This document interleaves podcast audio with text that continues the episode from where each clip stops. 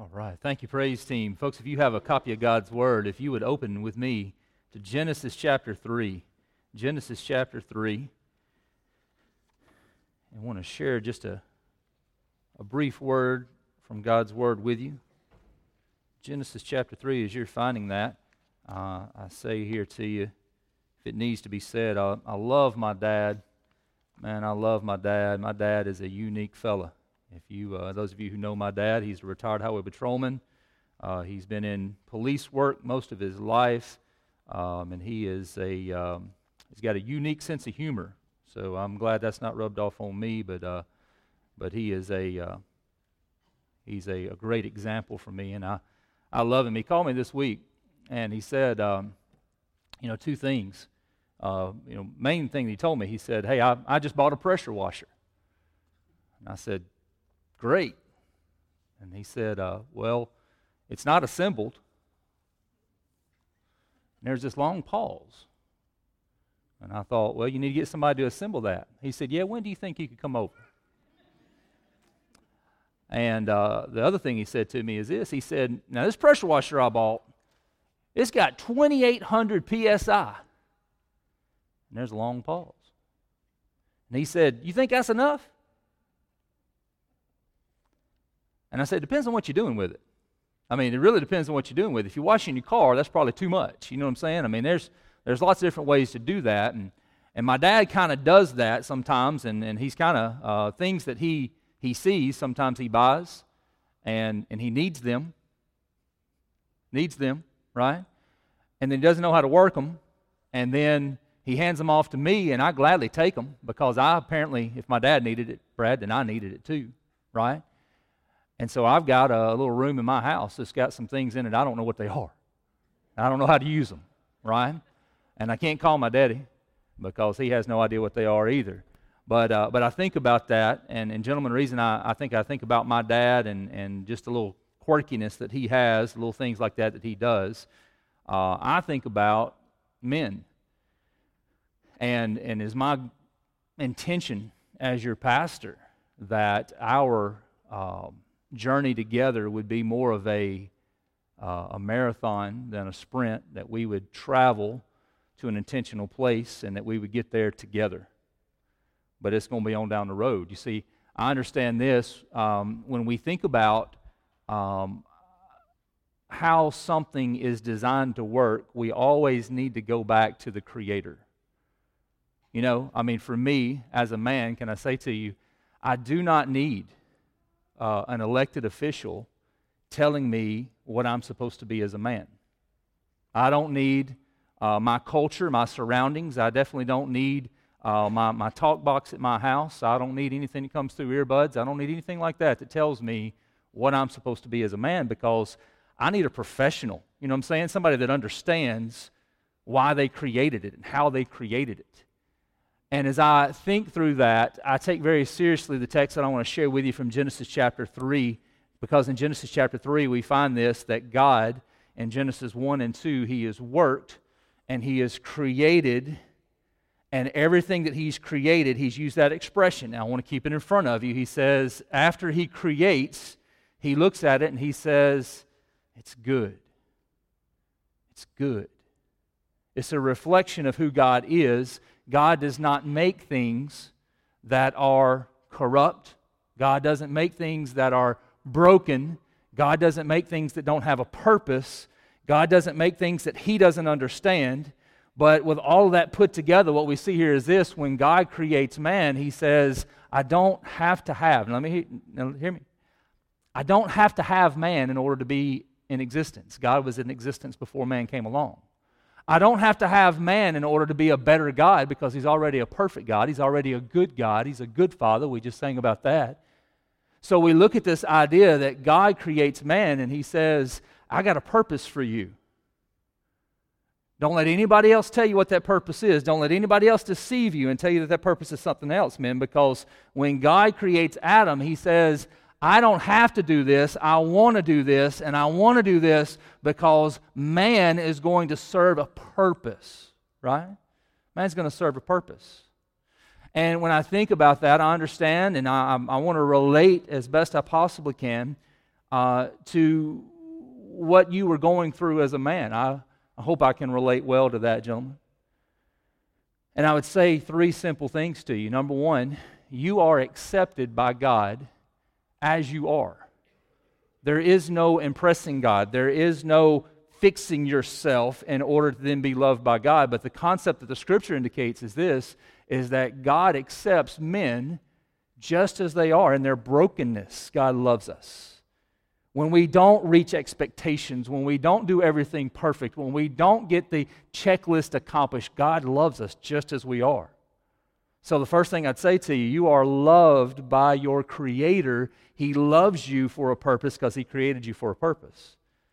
Now, the second thing is where I get into a lot of trouble as a pastor, and I understand that we, we're going to run this marathon together, but the second truth that I understand from Scripture that, that moves me as a man is that even though I'm accepted as I am, God never calls me to stay as I am. He never says, hey, that's okay. He never says, you're in your brokenness, you're in your sin, you're flawed, you're pursuing the wrong things, you have the wrong motivations. That's okay. He never says that to us. But instead, for every man, he says, I got a purpose for you, and I'm going to move you to that purpose. I'm going to call you to that purpose. I want to motivate you to that purpose. I want you to get on board with that purpose. You see, it's never okay for a man to be idle for us to just exist. But if we exist for a purpose, then we're always called to that purpose. We're always called to more, and that's a lot of pressure. Amen, men? That's a lot of pressure for us because we know that people are watching us. We know that people are looking at us. We know that people are expecting things from us. We know that there's a lot looking at us. And we understand this concept from Scripture. God accepts us as we are, but he never says, just stay the way you are. He's always calling us to more. He's always calling us to be, Romans would say, like his son Jesus Christ, to be conformed and transformed into the image of Jesus, to where we look and act and think and speak like Jesus. So there's a lot on us. And that leads me to this third thought as we get into the text this morning is that we are constrained by relationship. And men, if you're anything like me, I don't like to hear that. I am an introverted person by nature. I'm an introverted person by nature. I like to be left alone. And I say that to churches, and I say that when I preach to people, and I say that to my students a lot at school. And, and people hear that differently, all right? I cannot change how I am, the kind of person that I am naturally created to be. I am introverted. I like to have quiet time where it's me, myself, and I, right? I like to be left alone. I like to sit down and rest. I like to do things like that. But what the scripture tells us here is this, and what God's calling for us is this you're not going to make it to where God wants you to be without the help of others. So let me not just preach to the men here for a second, but let me speak to the family, to the church, to the spouse, to the kids.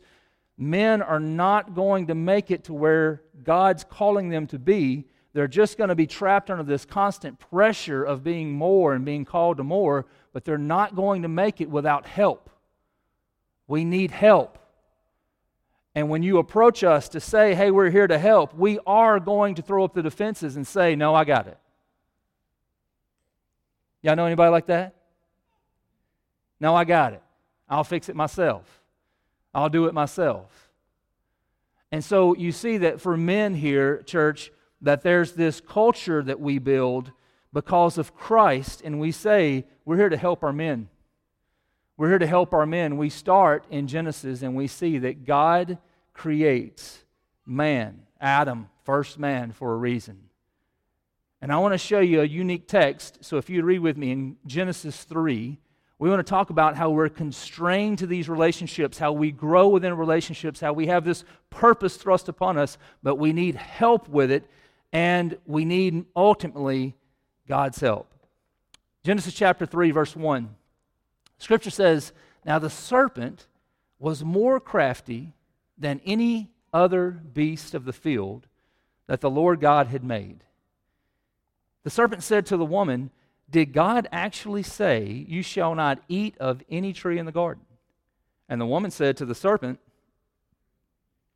We may eat of the fruit of the trees in the garden. But God said, You shall not eat of the fruit of the tree that is in the midst of the garden, neither shall you touch it, lest you die. Huh, that's interesting. Verse 4, it says, But the serpent said to the woman, you, sh- you will not surely die, for God knows that when you eat of it, your eyes will be opened and you will be like God, knowing good and evil. So when the woman saw that the tree was good for food, and that it was a delight to the eyes, and that the tree was to be desired to make one wise, she took of its fruit and ate. And, gentlemen, right here, you're thinking, it's not even mentioned man. I mean, what's this have to do with me in any kind of way? We've covered about six verses here, and this text isn't even about fathers, it's not even about men. So, middle of verse 6, it says, And she also gave some to her husband. And where was he? Who was with her, and he ate. Then the eyes of both were opened, and they knew that they were naked.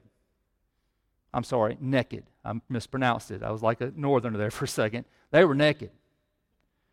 And they sewed fig leaves together and made themselves loincloths.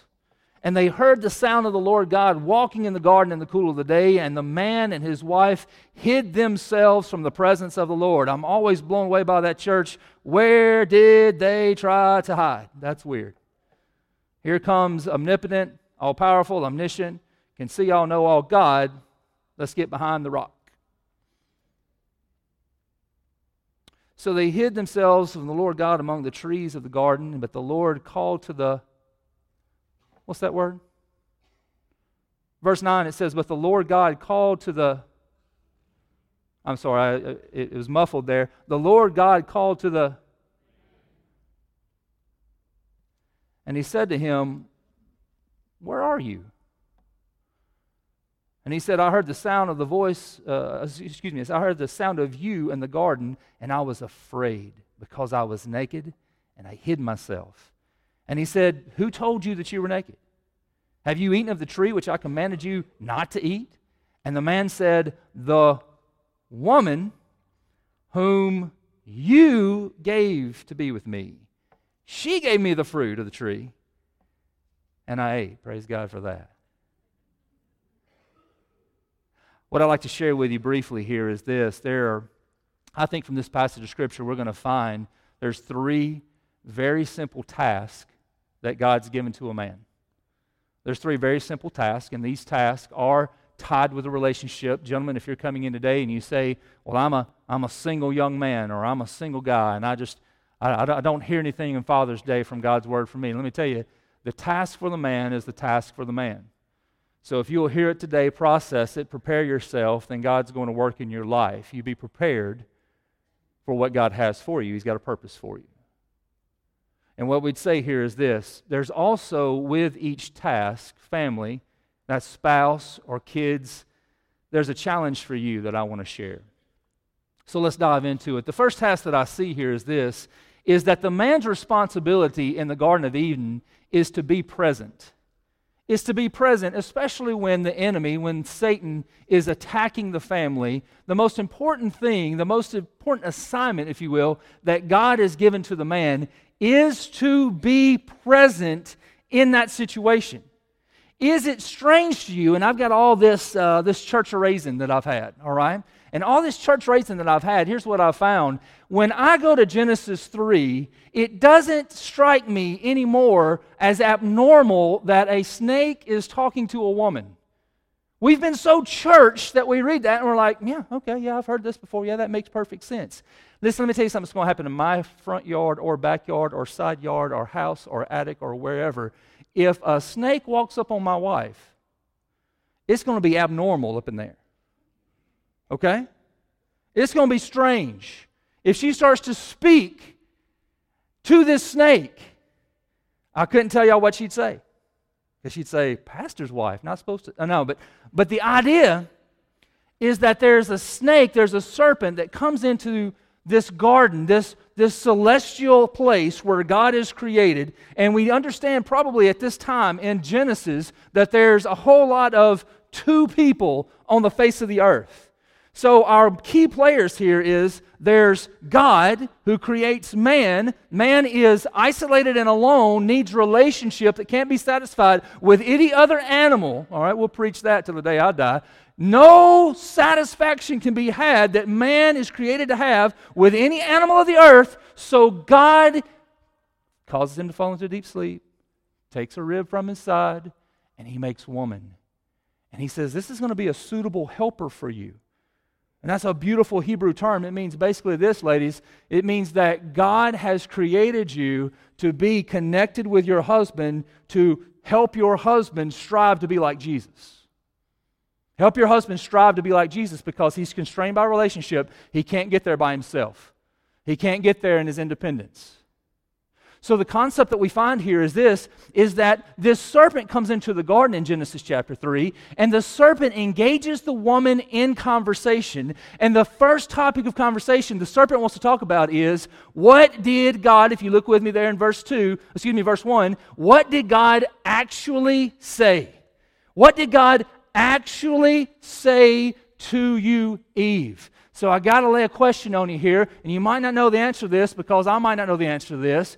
But when I'm reading this, I'm thinking about God's created this perfect garden, God's created this perfect woman for this first man, and God's got this purpose for this man, and then there's this conversation with the snake and the woman. I'm wondering where the man is in this conversation. And as you think through that, your brain, like mine, is probably going to go to something like this Well, he's probably out working. What? He's probably out what?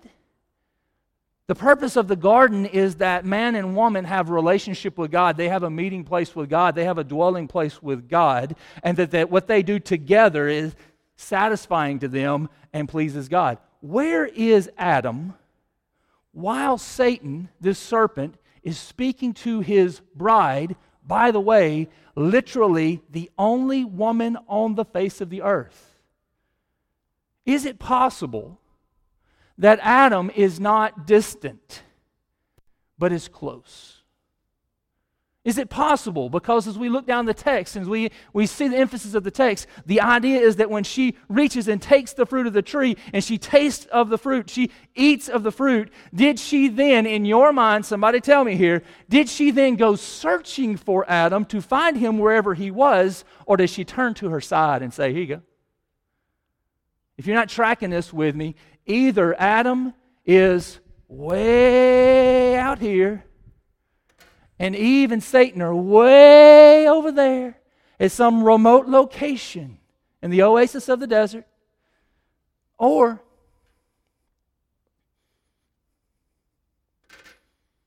there's Eve. Here's the snake. Here's Adam. See, it makes a difference to me because there's a big difference. It's a big difference if Adam's standing right there and he's just watching his mate be tempted by Satan.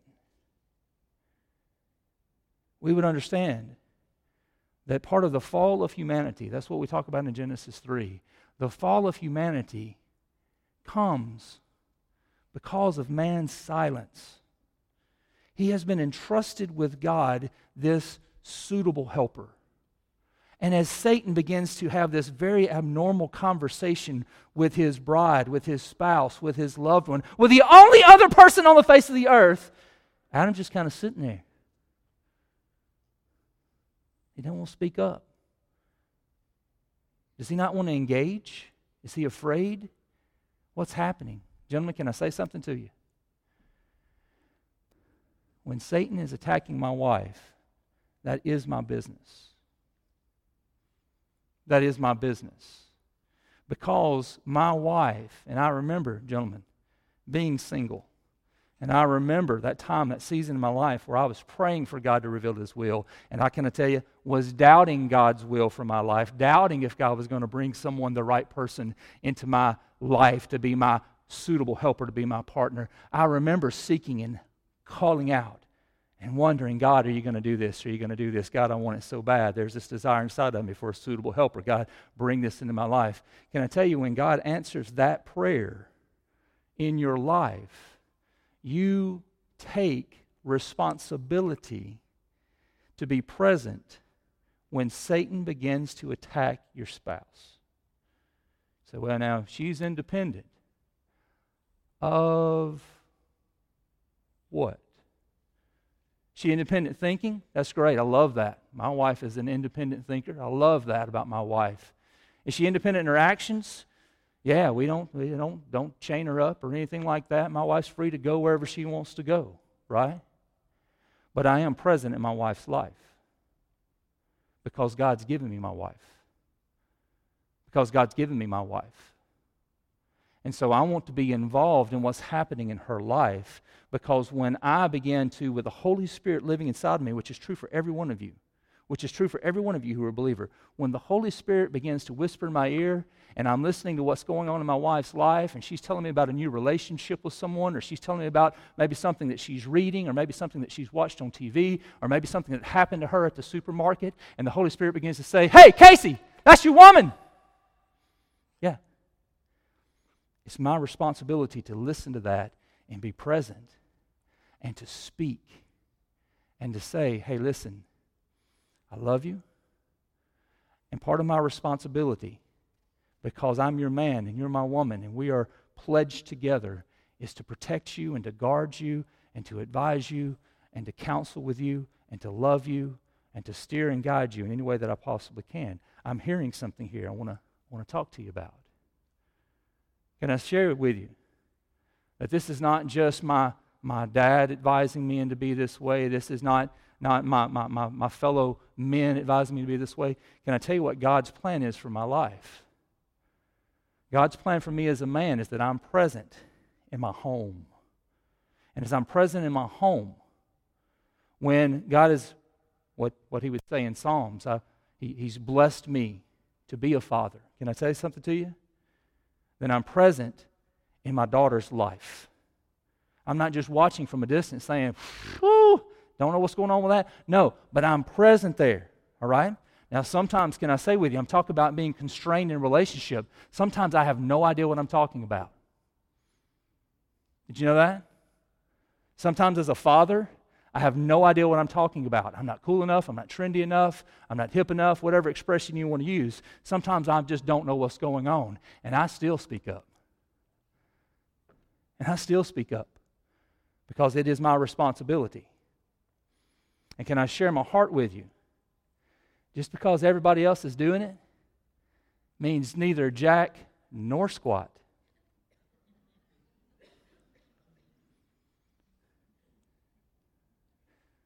Because it's my responsibility to be present. It's my responsibility to be present as Satan begins to attack. You say, well, Satan might be attacking everybody else's family. We pray for them. Can I tell you my first and foremost responsibility? when Satan begins to have conversation with my loved ones in my home, it might not always be perfectly constructed. It might not be eloquent. But it is my responsibility to be present, to speak up.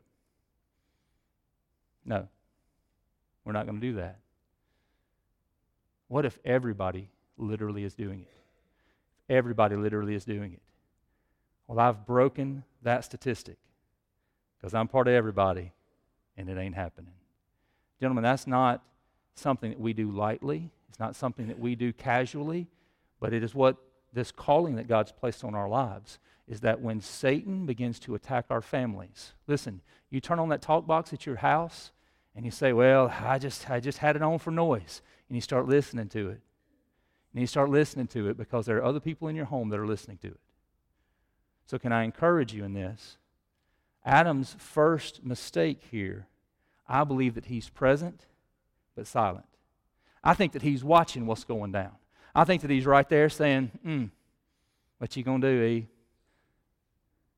He's created by God for a purpose and that purpose is to bring glory and honor to God. He's been entrusted with this relationship with this woman, and he is supposed to be the one that is watching over and caring spiritually for this woman so this woman becomes what God has created her to become. So here's the idea. The message to the men is this is to be present. Is to be present. You might not understand it. You might not be comfortable with it. You say, Does that mean that I have to go and when they go to the grocery store, I have to go everywhere they go? No, no, no. I'm saying this. You need to know what's happening. And you need to know when the Holy Spirit's tugging at your heart to say, Get vocal. Get vocal. Good friend of ours. I should ask permission before I use this, but I, am not going to. Uh, Dr. Uh, uh, Dr. Horton is a, uh, a, good friend of ours in Georgia. Dr. Horton, uh, he's a, he's a God fearing family man. And we were invited, uh, Tina and I, as I was serving as youth minister, we were invited over. It was prom night at the high school where the Horton girls went. And so we were invited over to kind of be a part of the festivities, right?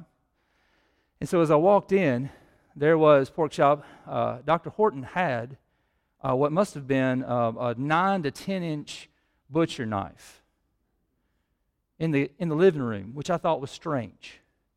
And I said, Hey, Doc, what's going on? He said, I'm just waiting on Jess's date.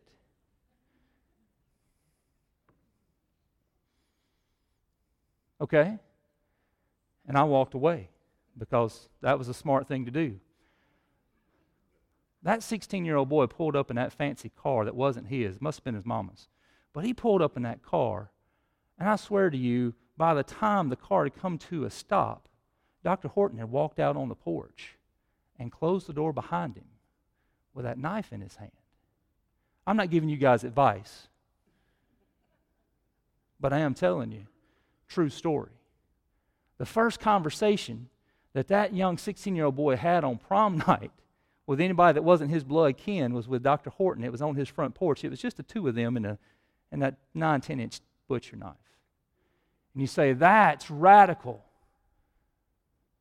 I'll tell you something. I'm called by God to be present in my daughter's life.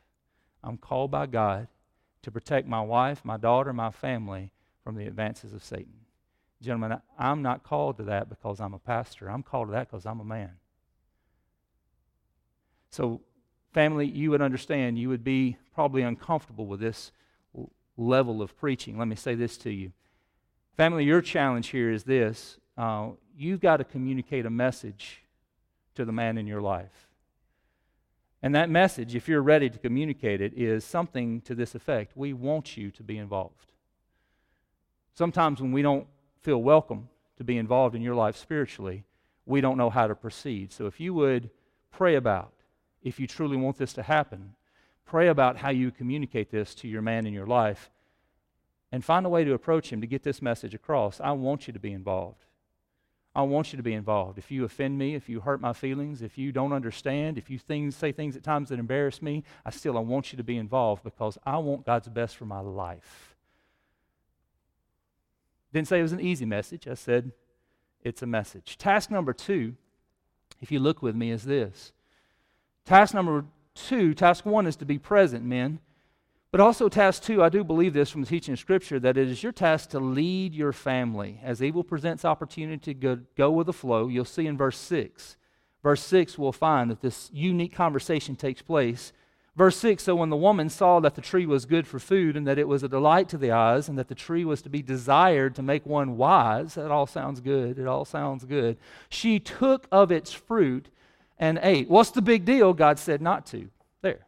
That's sin when God says not to do it, and we do it. And she also gave some to her husband. Can I ask you, gentlemen, as you hear that passage of Scripture, who's influencing who?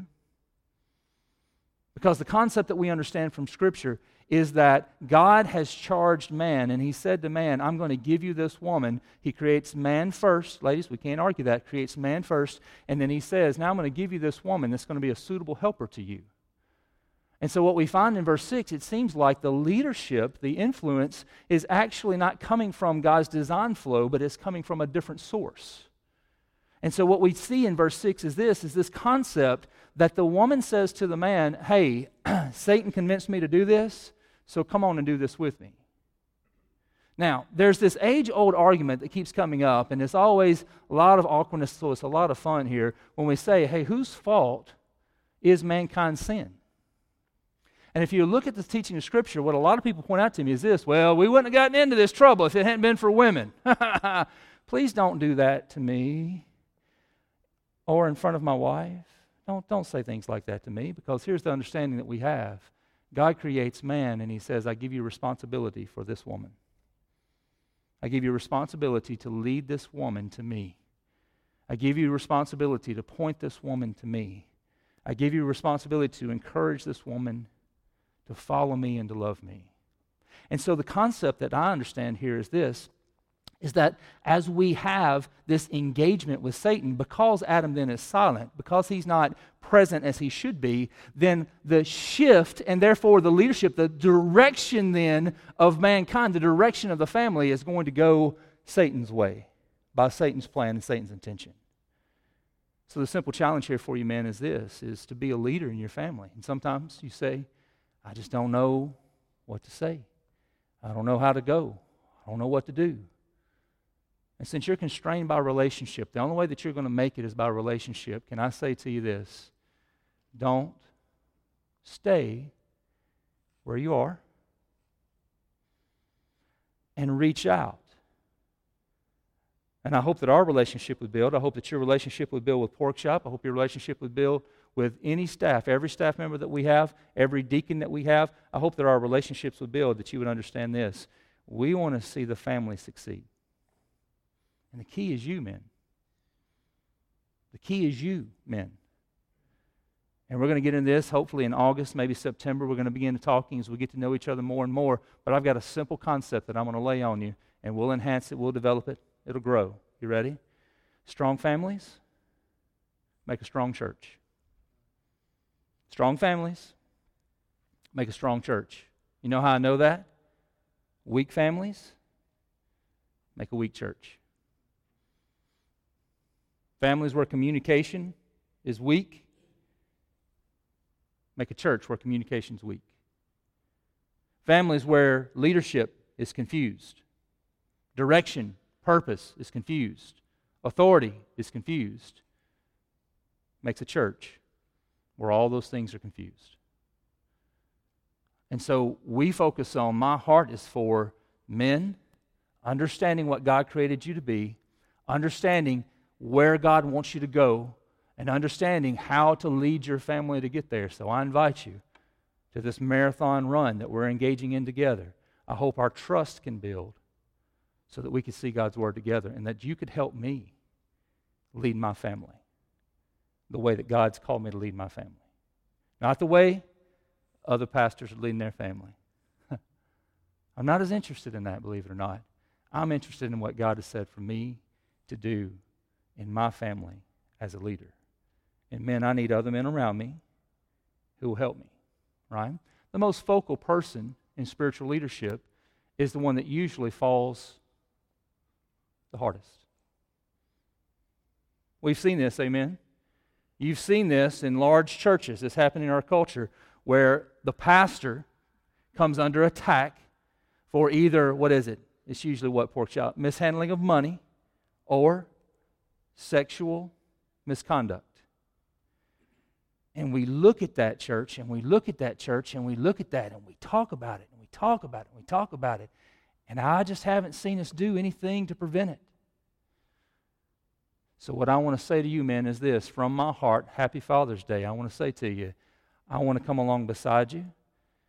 I want to walk with you. I want to show you God's Word. I want to have one on one conversations with you. I want to have small group conversations with you. I want to share with you. It's hard to be a man, but God doesn't leave us alone. He keeps calling us to be the leaders He's called us to be. I need your help. And I want to come along beside you and help you with that. Third thing that I would see here is this, and we're done. Oh, excuse me, the family message is this. Family message, let me, let me not miss this. So if you see a man who's struggling to lead, ladies, can I say a word to you? Don't belittle him. Don't belittle him publicly. Don't tear him down. Don't, oh, don't roll your eyes. Don't keep on after him, keep on after him, keep. I just keep telling him. I keep telling him. Listen, would you stop telling him? Start telling God about him? Would you just start telling God about him and just start saying, hey, God, this is my husband. So, the message that I encourage you, ladies, and I encourage you, children, to communicate to dad here is this we need you to lead us. We need you to lead us. We need you to be an example for us. We need you to, to be a rock for us. We need you to be there, not just present, but we need, need you to be involved in leading us and pointing us in the right direction. We need you to do more than shrug your shoulders. What do you think I should do? I don't know. What do you think I should wear? I don't know. What do you think I should watch? I don't know. Who do you think I should date? I don't know. Listen, we need more than that. So pray about families. How can you communicate this to dad in an effective way? Hey, dad, we need you. We support you. We're behind you show us the direction. Then, task number three is to be accountable. Task number three be accountable when God comes looking. So let's break down verse 8. You ready? It says, When they heard the sound of the Lord God walking in the garden in the cool of the day, and the man and his wife, there it is again, they hid themselves from the presence of the Lord God among the trees of the garden. I still see Adam doing one of these, you know. God can't see me. I'm behind a tree. I'm behind a rock. That's weird. That's strange to me, right? So it says, and don't miss this, men, the point of that verse is not where they hid. The point of the verse is that God came looking for them. He came looking for them. It gets better. Verse 9, but the Lord God called to the man. The reason he's calling to the man is because the man's the one he left in charge. The man's the one that he left responsible. And so he's calling, he's saying, Hey, I'm coming to get an account. I left this room. I said that you were going to be the one that's going to be in charge of this room. You're the one that's going to be responsible for what happens in this room, and now I'm back. So I'm talking to you. I'm talking to you. But catch it. Don't miss this now. Verse 12. Verse 12 is where we end. This is, this is how the man responds. The man said, What? He points his finger at the woman. The woman! Whom, who's he pointing his finger at? You, God, gave me gave to be with me, she's the one that gave me the fruit of the tree. Can I tell you something? This man, Adam, he's blaming everybody except for looking at himself. He's pointing at everybody, isn't he? He's looking at everybody saying, everybody's done something wrong. But if I look back up, it looked like it was the one that he said, he ate. He ate. Verse 6, he ate. He ate. So we come to this passage and we see verse 12 this man doesn't want to be accountable. And can I share with you, no man uh, that I've ever met, myself included, longs for accountability. Woo, hold me accountable. I'm going to tell you, man, you're constrained by relationship. The only way you're going to spiritually succeed is with the help of other men. The only way that you're going to spiritually succeed is with the help of other men. So where we really just we, we, we go a little too far with it, but let, let's just venture out there just for a second. You ready? Man, do you have another man in your life that when you're tempted sexually, you can call on? And you know that he'll answer the phone. You know that he'll speak truth into your life. You know that he will tell you, remind you of God's plan. Do you have that? Men, do you have a man in your life when you know you've not been in God's Word, you've not been on your knees in prayer, you've not been the leader for your family. You've not been doing the things that God's charged you to do, to be the example God wants you to be. Man, do you have a man in your life that speaks truth into your life? It says, hey, let's do this together. Nobody's perfect, but let's do this together. Do you have a man in your life or men in your life that you call on for accountability? We wander, and I, I wrestle with this. I wrestle with this. Why can't I exercise regularly? Here's why I don't really want to. I don't really want to. But the most success that I've ever had in my life with exercising is when I've got another guy or two that we're going to hold me accountable. What's going on with you? What's happening? Spiritually? Spiritually, you men are under attack. You men are under attack. You are under attack. And he said, I don't feel under attack. That means Satan just left you alone because you ain't doing nothing. So I want to point this scripture out to you. Don't blame others. But understand, God's got a purpose for you, and you're constrained by relationship. You're called to that purpose through relationship message to the family is this. And, and family, think about how you can communicate this effectively to dad. Dad, we need you to be accountable. I would rather be accountable than disgraced. Wouldn't you? I would rather be accountable and not have everybody in my business. Now, listen, we talk about accountability. We're going to talk more about it. But let me say this to you. People come up to me, well, now, Pastor, I decided to hold you accountable. You've not been invited. But I am responsible for inviting some men into my life to say, hey, men, I trust you. I open myself up to you. Would you help me in this area where I'm weak, this area where I'm strong? I can't do it by myself. There is no success for us spiritually without relationship. Would you pray with me? Father in heaven, as we come to you today, Lord, I pray for our men. Um, men have a lot on them. There's a lot of pressure, there's a lot of expectations, there's a lot of responsibility. So, my hope this morning is simply that we can speak to the men, and God, by your word, we say, Men, be present. Men, lead. Men, get accountable with somebody, please, before you're disgraced. God, our message very simply is we invite men to respond to the task that you've given them. Lord, I pray for our families at Friendship. I pray for the families represented here today. And God, I ask that you would help the families not make it harder on the men, but to come along with your help and be a foundation of support for our men. Calling on our men to be leaders, calling on our men to get accountable, calling on our men to be present where they're called to be present. Lord, I pray that you would strengthen the families of friendship, the families represented here today, the families represented through our church. Lord, your spirit strengthen us. Lord, if there's a man here this morning Perhaps he recognizes in his life an area where he's struggling. We want to give that man an opportunity to reach out. We want to give that man an opportunity to grab onto a lifeline. So here's the lifeline, God, that we recognize from Scripture.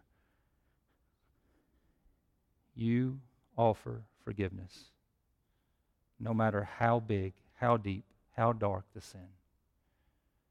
So I pray if there's a gentleman here today that's sinking in sin, I pray that by your Holy Spirit you would extend that life preserver, that you would extend that, that hand of rescue to them. Let them hear the truth that they can be and they are in you forgiven. When they confess their sins and they turn from their sins, you're eager to save, you're eager to rescue.